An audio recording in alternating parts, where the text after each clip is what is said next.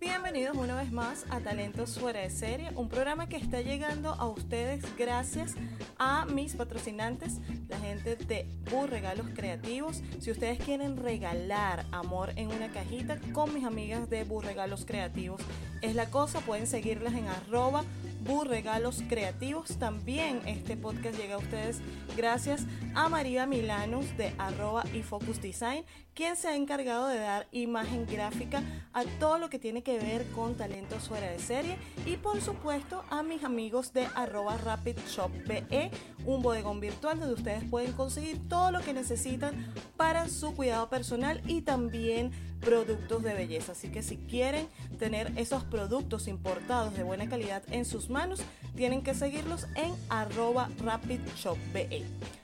Este podcast de hoy es bien, bien, bien, bien interesante porque vamos a estar hablando de un tema que seguramente han escuchado muchísimo por ahí, y es nada más y nada menos que el ecosistema digital. Voy a estarles comentando un poco qué es el ecosistema digital, cuál es su importancia y por qué nosotros debemos desarrollar uno en nuestras marcas. Pero vamos a comenzar por lo primero. ¿Qué es exactamente un ecosistema digital? Tenemos que empezar por este concepto porque muchas veces escuchamos, tienes que crear un ecosistema digital, tu marca necesita un ecosistema digital, pero realmente, ¿qué es?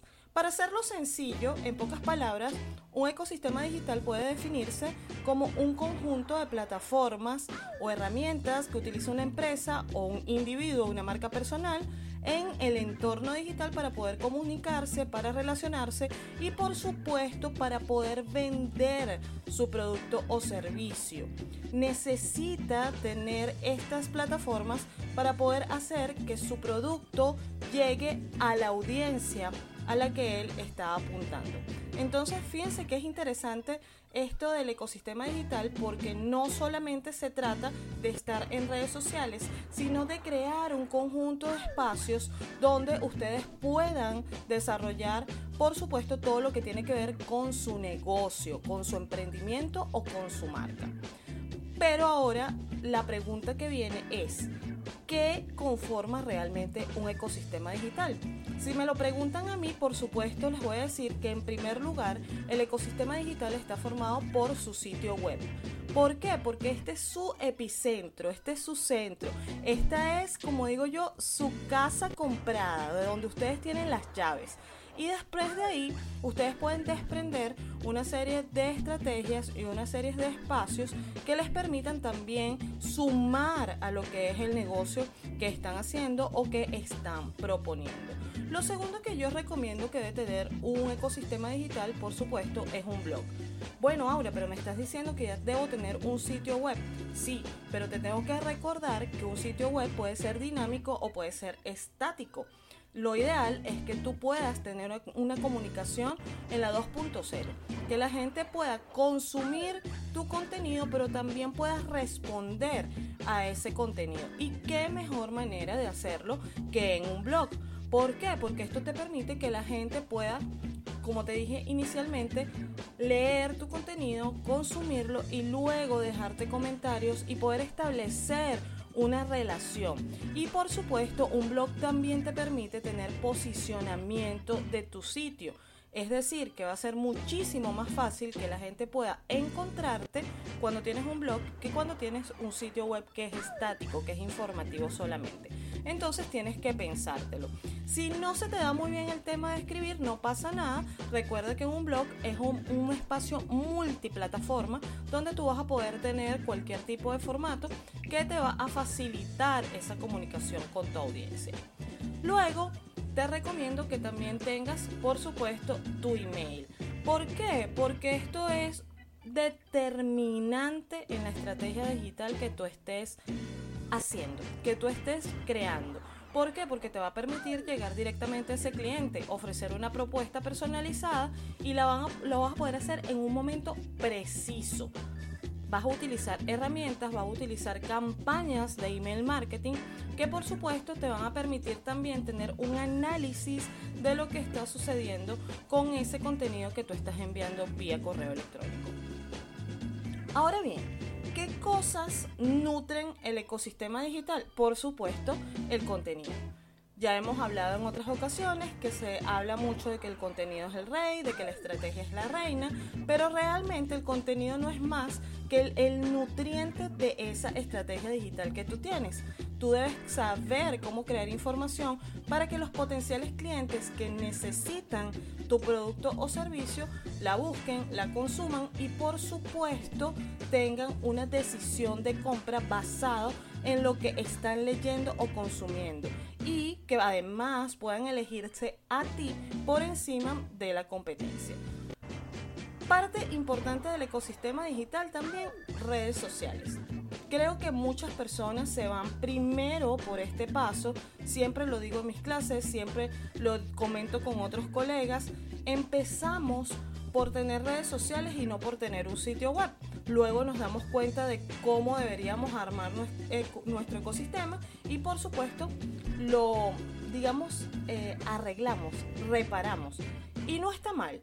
Está bien que tengas todos estos espacios, pero también está bien que tú entiendas cómo funciona cada uno de ellos. Por supuesto que la presencia en redes sociales te va a permitir la difusión y la viralización del contenido, pero debes tener en cuenta que no sostienen solas toda la estrategia que tú debes tener en tu negocio, en tu marca o en tu emprendimiento, porque tú estás buscando precisamente posicionamiento.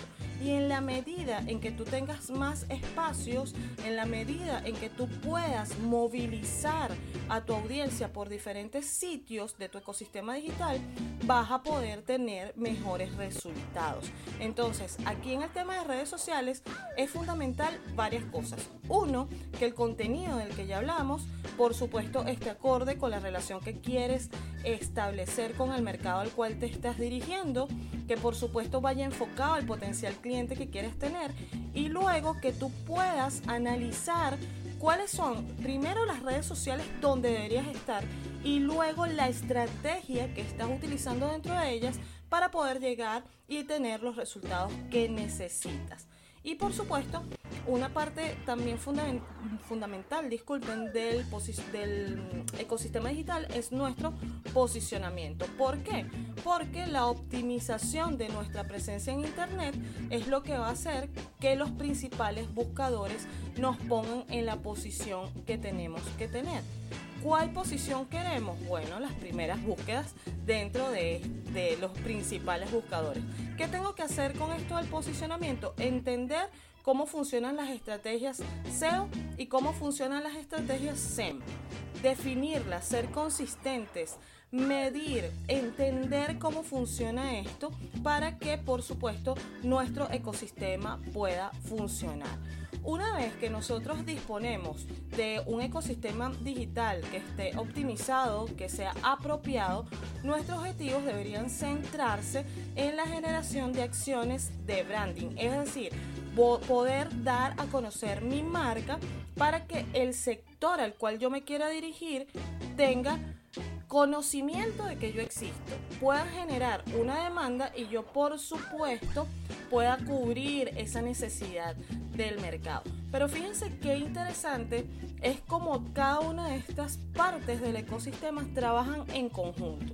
No es que no puedan trabajar eh, independientemente, sino que mejor funcionan cuando yo las estoy haciendo juntas, cuando yo entiendo cómo funciona cada uno de estos espacios y por supuesto me doy a la tarea de hacer que todo esté girando en torno a la estrategia y al resultado que yo quiero tener. Ahora bien, ¿cuáles ventajas tiene que yo tenga un ecosistema digital bien conformado? Lo primero es que tú vas a poder generar una imagen de marca propia en Internet, vas a tener una voz, vas a poder ser identificado rápidamente por lo que estás haciendo y por lo que estás proponiendo para tu posible cliente. Luego tú vas a poder posicionar tu empresa, tu negocio, tu marca en Internet, que es algo que nos interesa a todos porque al final del día queremos que alguien nos busque y nos consiga de manera rápida y eso es posicionamiento. Luego yo voy a poder optimizar mis canales de relación con los clientes que tengo. ¿Por qué? Bueno, porque yo ya identifiqué dónde tengo que estar realmente, qué es lo que tengo que ofrecer, y a partir de allí mis clientes van a saber que estoy creando una relación con ellos. Ya que no sabes, cuando tú tienes una relación buena con tus clientes, ese cliente se va a fidelizar y por ende te va a recomendar. Eso va a hacer que, por supuesto, tu marca, tu emprendimiento o tu negocio llegue a más sitios. Es decir, empiece a viralizarse. Luego es posible, y es lo más probable, y es donde estamos trabajando, nosotros vamos a poder aumentar nuestras ventas, vamos a poder mejorar nuestra reputación online y también vamos a estar generando siempre contenido de valor para nuestros usuarios. Ahora, ¿cuántas veces has escuchado que tienes que tener un ecosistema digital? ¿Cuántas veces te han dicho que debes tener tu propio sitio web? Si eso ya ha sucedido, es hora de que tú empieces a trabajar en él, pero debes hacerlo de manera organizada. ¿Qué cosas tienes que hacer? En primer lugar, elegir qué tipo de ecosistema vas a tener. Recuerda que te dije inicialmente que hay ciertas características que debe tener un ecosistema, pero también las tienes que adaptar al tipo de negocio que tú estás ofreciendo. Luego, organizar tu entorno laboral. Fíjate que hay algo bien interesante. Tú puedes tener un ecosistema bien conformado. Ese ecosistema estratégicamente puede estar llegando al público que necesitas, pero si tú no tienes capacidad de respuesta para atender la demanda que va a venir luego de que tú te expongas dentro del ecosistema, hay un problema. Ambas cosas tienen que hacer match. Es decir, yo puedo tener mi ecosistema haciendo esta estrategia, trabajando por mí, pero también mi negocio tiene que tener capacidad de respuesta, porque si no, no funciona. Entonces la gente pudiera decir, bueno, esta marca, este negocio tiene muy buena presencia digital, pero cuando voy a solicitar mi producto o servicio, pasan cosas en la entrega, no me responden a tiempo, y eso no puede suceder. No te puedes dar ese lujo de que las cosas no funcionen como deben. Luego, implementa también una orientación a tu cliente. Es importante que tú le digas a tu cliente cómo funciona todo lo que estás haciendo. Eso también te va a permitir cultivar una relación duradera con ellos. Te vas a enfocar en los intereses de tu cliente y, por supuesto, tu cliente va a repetir muchísimas veces con tu producto o servicio. Otra de las cosas que puedes hacer con respecto a tu ecosistema digital es promover agilidad en la gestión de tus procesos. Es decir, tú vas a tener esta capacidad controlada y vas a poder crear todo lo que necesitas para atender bien a tu cliente, para atenderlo rápido y para poder darle respuesta en el tiempo en el en la que esa persona lo necesite.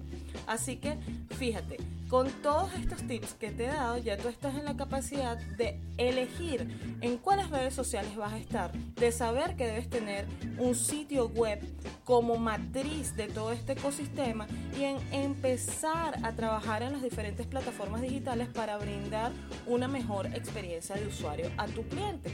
Si esto te pareció interesante, deja acá abajo tus comentarios, coméntame si ya tienes un ecosistema digital, si habías escuchado de esto y qué cosas deberías estar trabajando o quisieras potenciar para poderte ayudar en tu proceso.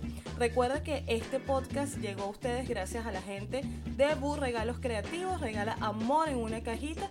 Si quieres ya tener tu regalo para el Día de los Enamorados, arroba BuRegalos Creativos te van a ayudar. Recuerda que ya son un grupo de emprendedoras que están haciendo cosas maravillosas para llevarte una experiencia gastronómica y también de servicio a todo dar. De verdad que estas mujeres son increíbles.